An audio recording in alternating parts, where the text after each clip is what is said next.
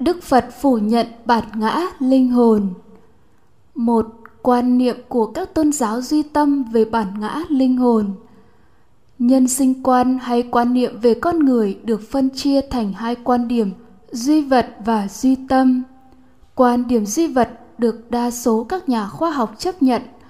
Quan niệm con người do vật chất cấu thành và tâm thức là sản phẩm của hoạt động thần kinh não bộ duy vật quan niệm tâm thức ấy vô thường không tồn tại một tâm thức thường hằng không tồn tại một thế giới tâm linh siêu hình.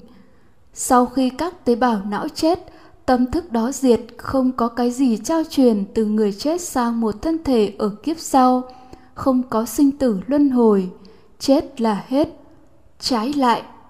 Di tâm cho rằng trong thân xác của một con người có một linh hồn bất sinh bất diệt, thường hàng trú ngụ và khi thân xác tan rã thì linh hồn đó sẽ thoát ra và hoặc là đi đầu thai vào một thân mới hoặc là nhập vào một thế giới tâm linh siêu hình không sinh không diệt, thượng đế hay đại ngã, hoặc bị đầy đọa vào địa ngục vĩnh viễn tùy theo chủ trương và tên gọi của các tôn giáo khác nhau.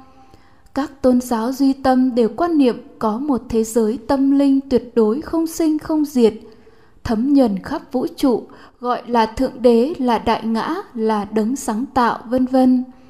Tùy theo tên gọi của từng tôn giáo và linh hồn trong mỗi chúng sinh cũng từ đó mà được phân ra. Con người với quan điểm duy tâm như vậy sẽ quan niệm có một linh hồn là chủ nhân, chủ sở hữu, điều khiển thân tâm. Quan niệm có một linh hồn không sinh không diệt là chủ nhân, chủ sở hữu, điều khiển mọi hoạt động của thân tâm, chính là quan niệm về cái ta mà tiếng tàu gọi là ngã. Nó tự có, không được sinh ra, không bị diệt đi, bất sinh bất diệt, nên gọi là tự ngã hay bản ngã. Quan niệm về một tự ngã linh hồn là một vấn đề cơ bản cốt lõi của các tôn giáo duy tâm.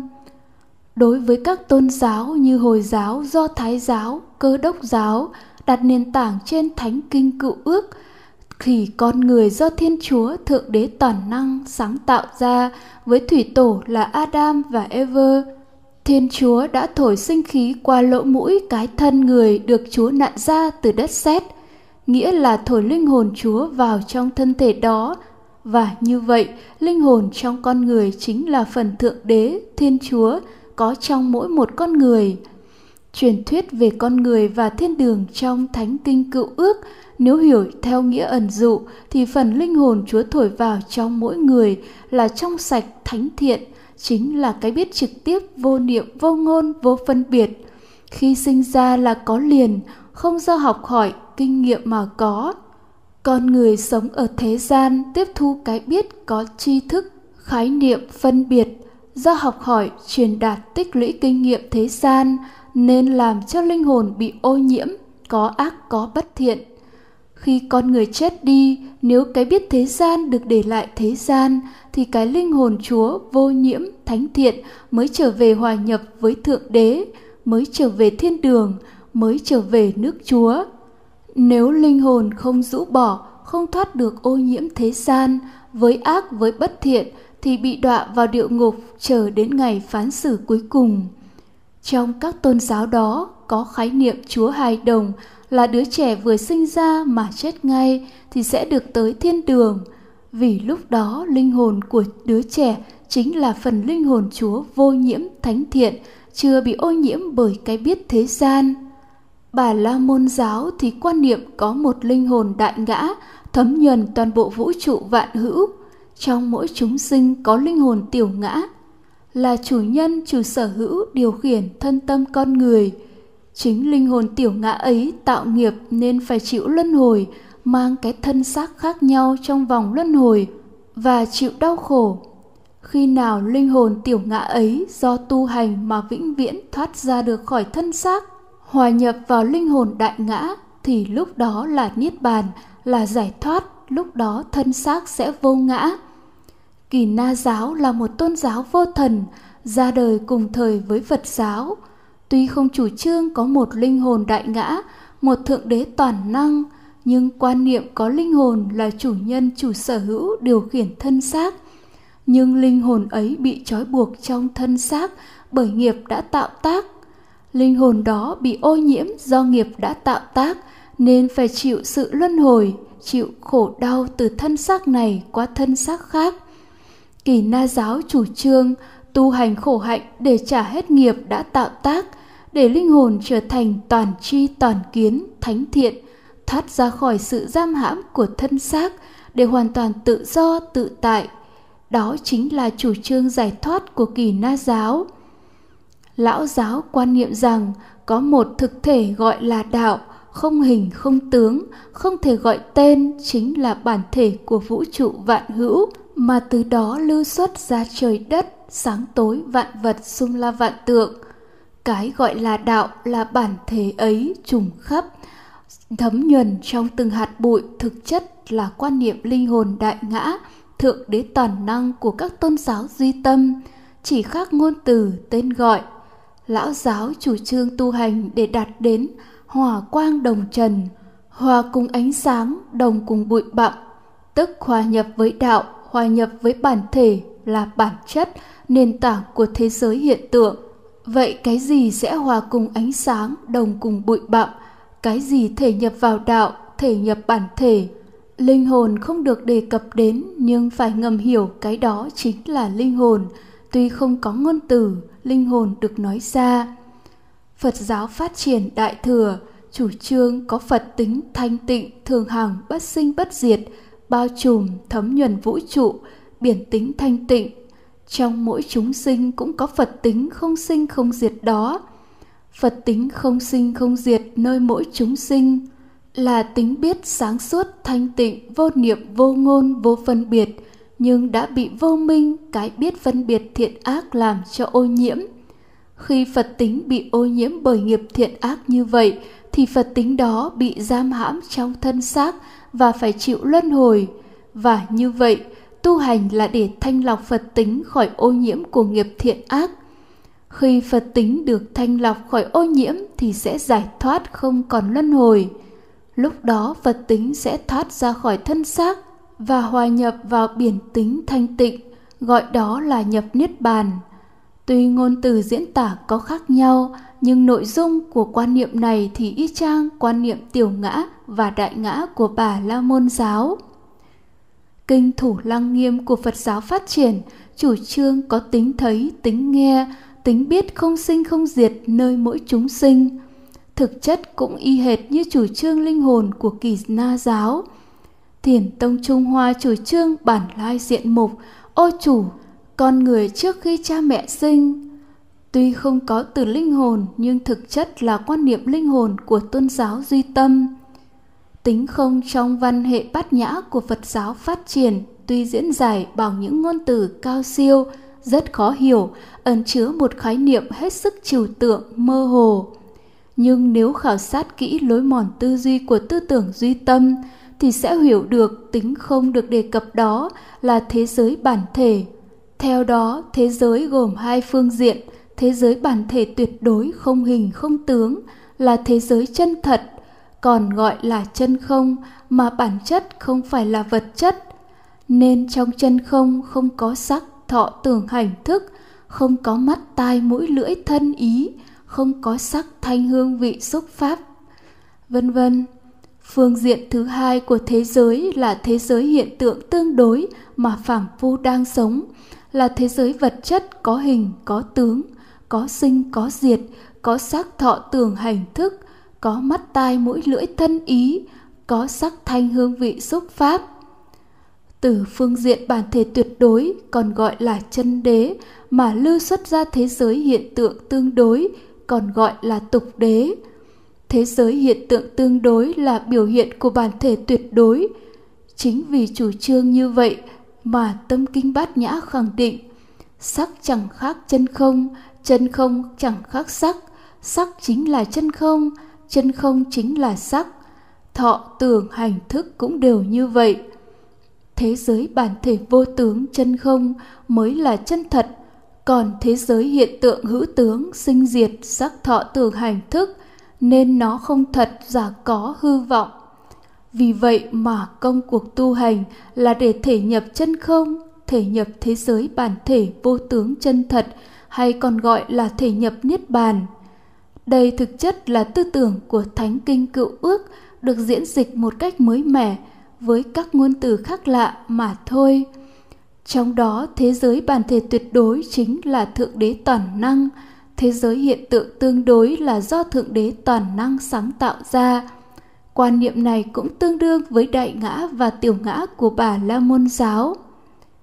Thời Phật tại thế có sự kiện được ghi lại trong Đại Kinh Đoạn Tận Ái thuộc Trung Bộ Kinh là có vị tỷ kheo sa ti đã có tà kiến, xem thức, tâm thức không đổi khác, thường hàng mà chỉ rong ruổi di chuyển từ chỗ này sang chỗ khác, từ thân xác này sang thân xác khác. Chính tâm thức ấy tạo tác và cũng chính tâm thức ấy thọ lãnh quả mà nó đã tạo tác. Đức Phật đã của trách quan điểm tà kiến đó. Thực chất đây cũng là quan niệm linh hồn bất sinh bất diệt, nhưng dùng từ tâm thức thay thế từ linh hồn. Trong mật tông cũng quan niệm chết đi thì sẽ tái sinh vào một thân xác mới, như thay một cái áo cũ đã bẩn thỉu rách nát bằng một cái áo mới thơm tho sạch sẽ. Thực chất cũng là quan niệm một linh hồn bất sinh bất diệt, cư ngụ trong thể xác này và chính linh hồn đó đi đầu thai. Một số nhà khoa học nghiên cứu quan sát về hiện tượng cận tử nhưng đã sử dụng hiểu biết ít ỏi và sai lạc của mình mà suy luận rằng sau khi chết vẫn tồn tại một tâm thức và một thế giới tâm linh. Tâm thức ấy tồn tại cả khi các tế bào não đã chết, nghĩa là tâm thức không phải là sản phẩm của não bộ. Tâm thức ấy tồn tại độc lập với não bộ. Quan niệm về tâm thức tồn tại độc lập với não bộ và sau khi thoát xác, nó tồn tại trong một thế giới tâm linh thực chất là quan niệm về một linh hồn không sinh không diệt. Chỉ một số người rất ít ỏi theo quan niệm duy vật tin không có linh hồn, chết là hết, còn đa phần nhân loại tin vào thuyết linh hồn, kể cả đa phần tín đồ Phật giáo. Vì thế mới có các từ như vong linh, hương linh, giác linh, vân vân. Mới có hành vi đốt vàng mã gửi cho linh hồn nơi cõi âm, mới có cúng dỗ cho linh hồn tận hưởng, mới có cầu siêu cho các linh hồn, mới có cúng thất bảy tuần cho trung ấm, mới có hồn ma bóng quỷ, mới có vong nhập bắt vong, mới có những mẩu chuyện tin tức người thân cha mẹ chết rồi đầu thai làm chó, làm lợn làm gà, mới có tin lan truyền mẹ chết đầu thai làm gà và con đã giết mẹ là con gà đó cúng dỗ cho người mẹ đã chết vân vân các tôn giáo duy tâm đều quan niệm có một thực thể linh hồn. Tuy các ngôn từ và hình thức mô tả có sự sai biệt, thực thể linh hồn đó là chủ nhân chủ sở hữu điều khiển thân tâm chúng sinh. Thực thể linh hồn đó chính là bản ngã hay tự ngã tự có, không được sinh ra, không bị diệt đi, bất sinh bất diệt. Trong những tôn giáo theo thuyết luân hồi, thì linh hồn đó có thể di chuyển từ thân thể này sang thân thể khác trong kiếp sống.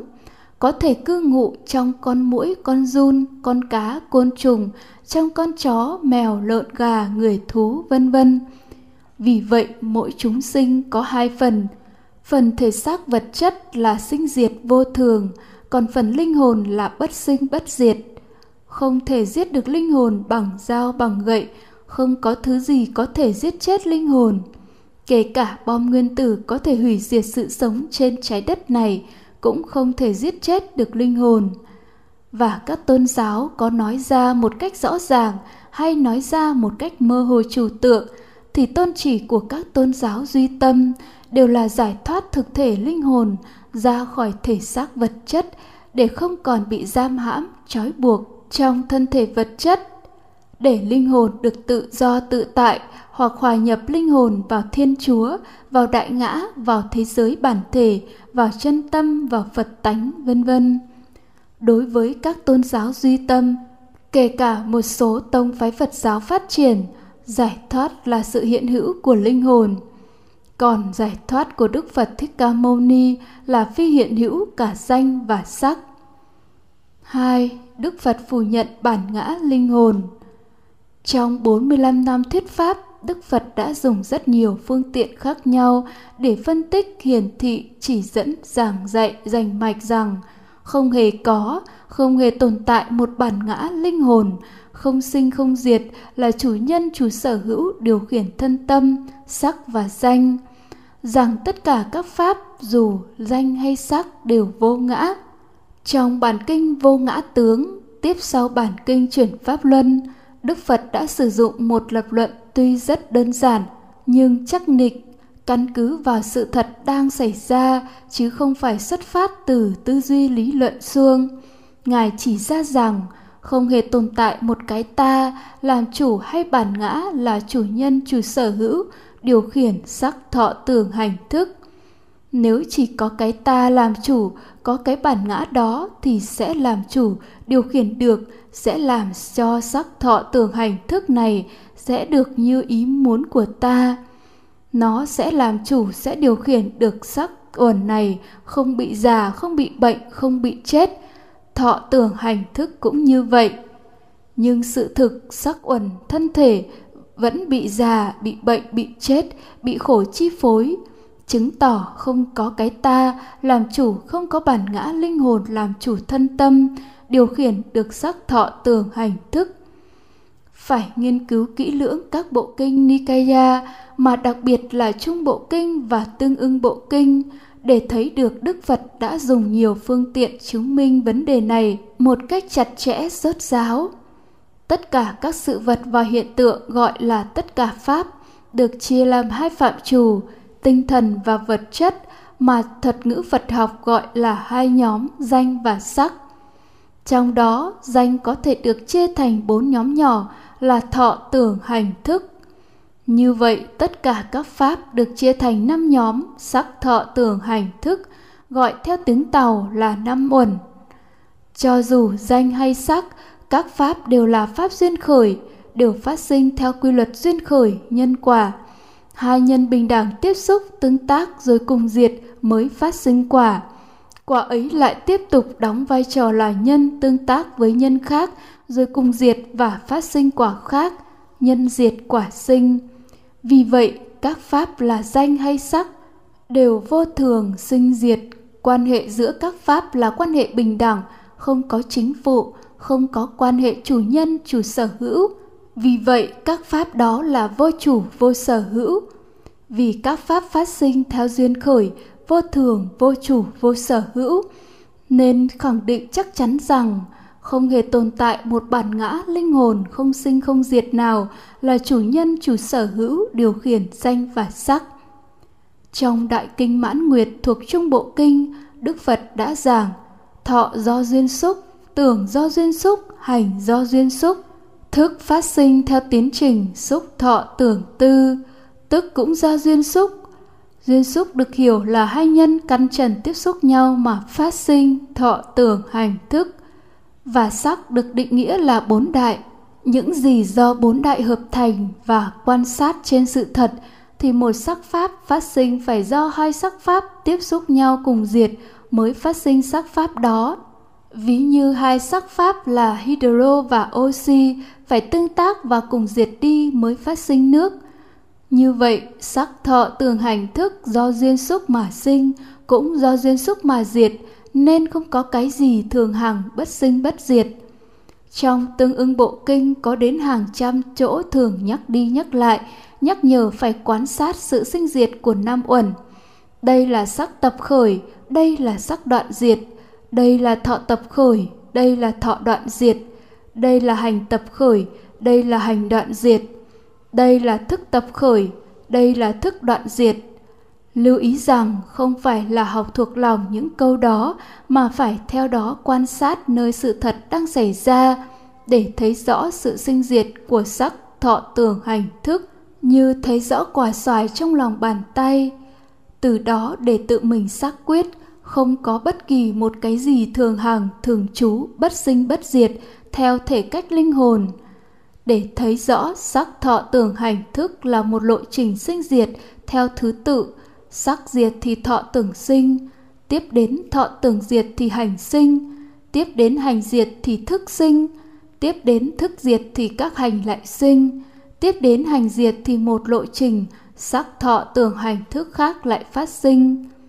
Trong các lộ trình sinh diệt đó không phải năm uẩn là năm yếu tố đồng thời tồn tại, liên kết với nhau theo kiểu cấu trúc nguyên một khối, giống như năm yếu tố dôi, mè, kèo, cột, ngói đồng thời tồn tại để cấu trúc nên một ngôi nhà như cách hiểu của đa phần người học Phật. Mà năm uẩn là một lộ trình sinh diệt. Tại mỗi một thời điểm chỉ hiện hữu một pháp sinh lên rồi diệt đi, chỉ trừ thọ tưởng là hai pháp duy nhất, đồng sinh, đồng diệt. Thấy được như vậy thì hiểu được chúng sinh là ngôn từ ám chỉ những lộ trình sinh diệt theo thứ tự, sắc thọ tưởng hành thức nối tiếp tương tục nhau. Do thấy biết như vậy mà chấm dứt vô minh, hiểu lầm chúng sinh như là nguyên một khối. Cũng cần phải quan sát để hiểu rõ ràng, trong năm uẩn, sắc thọ tưởng hành thức thì nhóm tưởng và nhóm thức là các tâm biết mà thế gian tưởng nhầm là linh hồn. Tưởng uẩn là tâm biết trực tiếp giác quan, gọi tắt là tâm biết trực giác, có phận sự ghi nhận hay nhận biết đối tượng mà tâm lý học ngày nay gọi là nhận thức cảm tính đối tượng.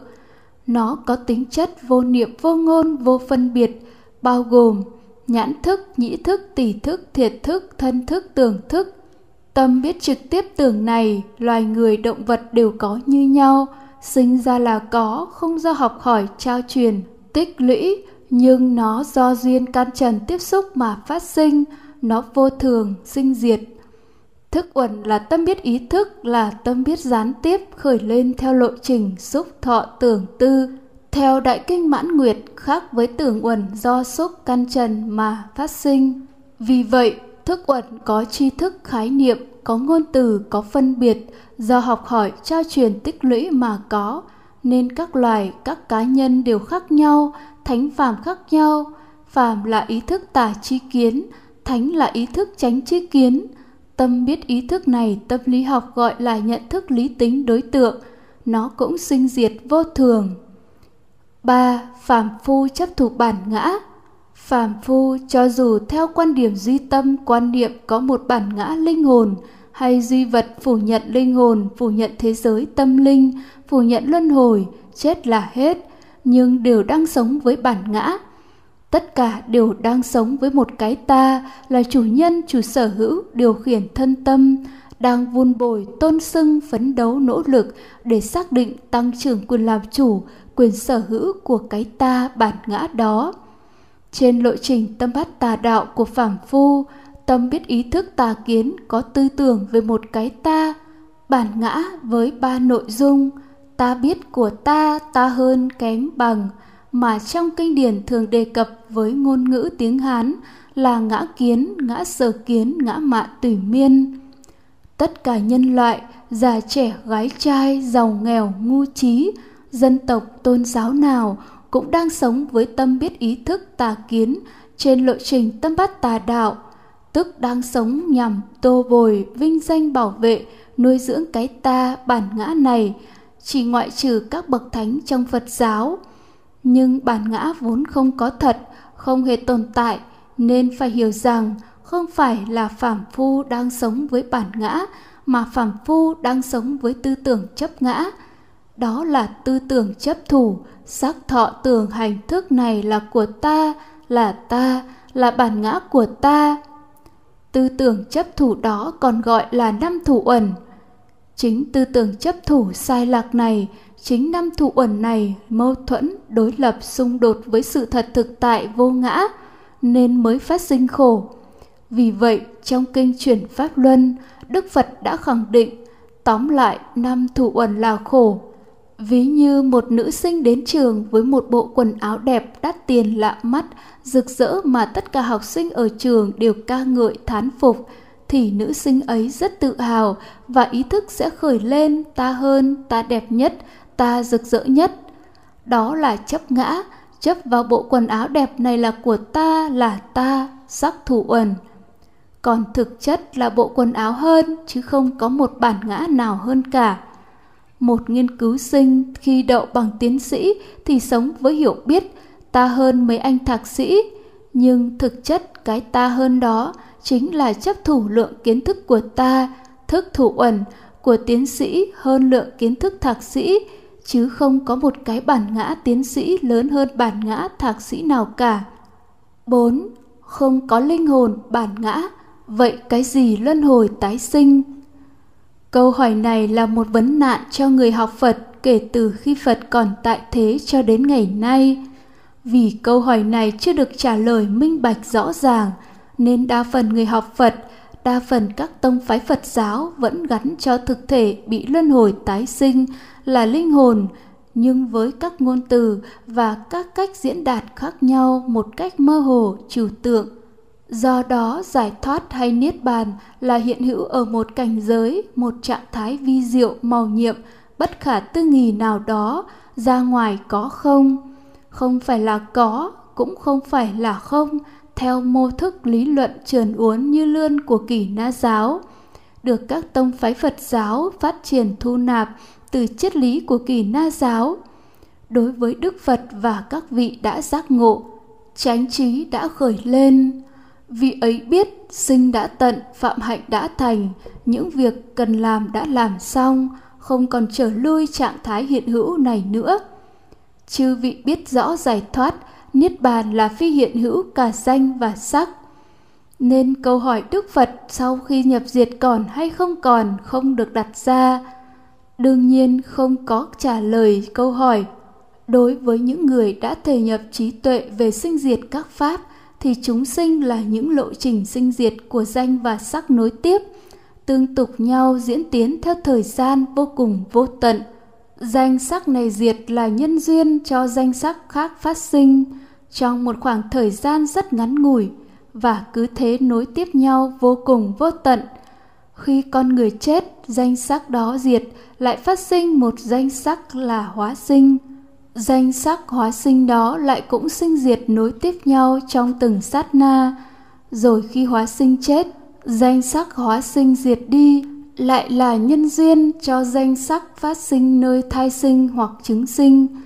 Cứ thế mà diễn tiến theo cái vòng người hóa sinh, thai hoặc chứng sinh vô cùng vô tận. Diễn tiến vô cùng vô tận này đặt tên là luân hồi tái sinh và trong nó không có một chúng sinh nào chết thật sự.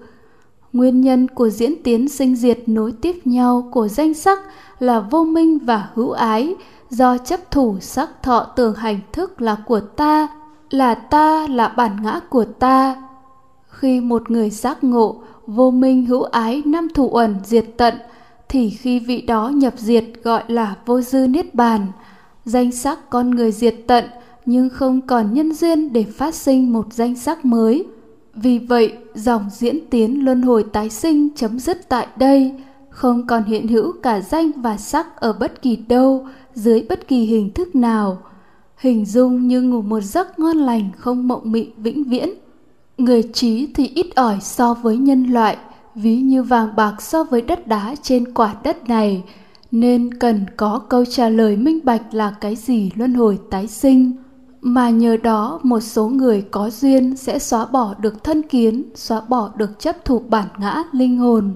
Ngày nay, tin học một bộ môn khoa học về thông tin đã ra đời và phát triển mạnh mẽ.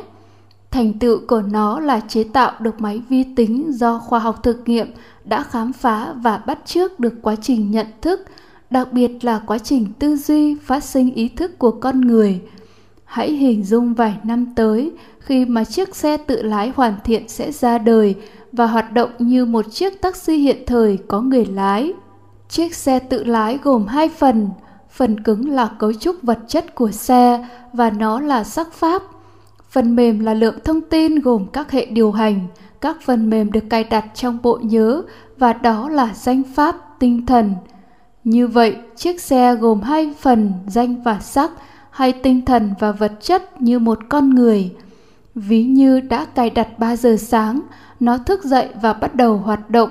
Do nó bắt đầu được nối kết tương tác với mạng internet, nó nhận thông tin qua mạng và nó xử lý thông tin đưa đến biết có khách gọi xe tại một địa điểm nào đó. Nó lại xử lý thông tin và tìm ra con đường ngắn nhất đi đến chỗ đó và nó bắt đầu lăn bánh ra đi để đến chỗ đón khách trên đường đi camera sẽ ghi nhận hình ảnh âm thanh và nó lại xử lý để đi đúng đường lựa chọn đúng chỗ rẽ tránh các chướng ngại và các phương tiện khác trên đường.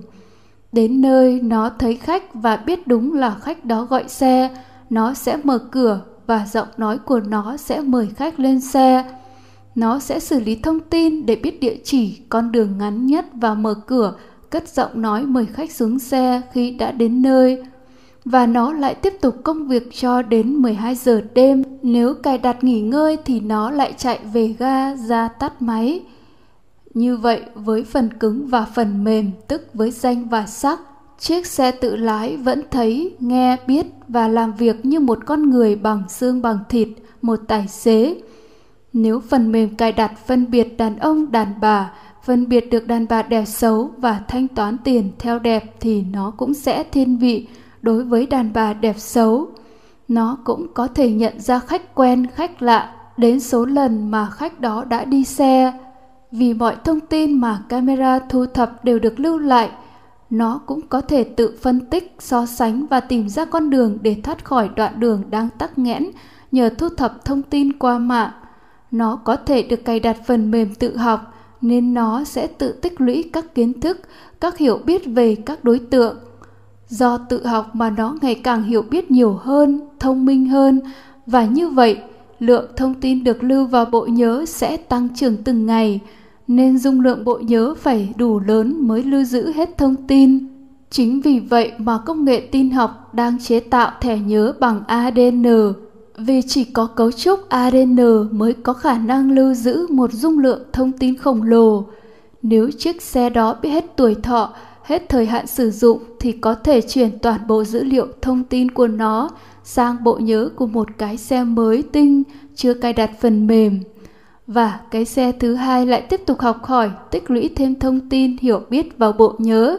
Nó lại được truyền cho đời thứ ba, thứ tư, thứ năm, vân vân.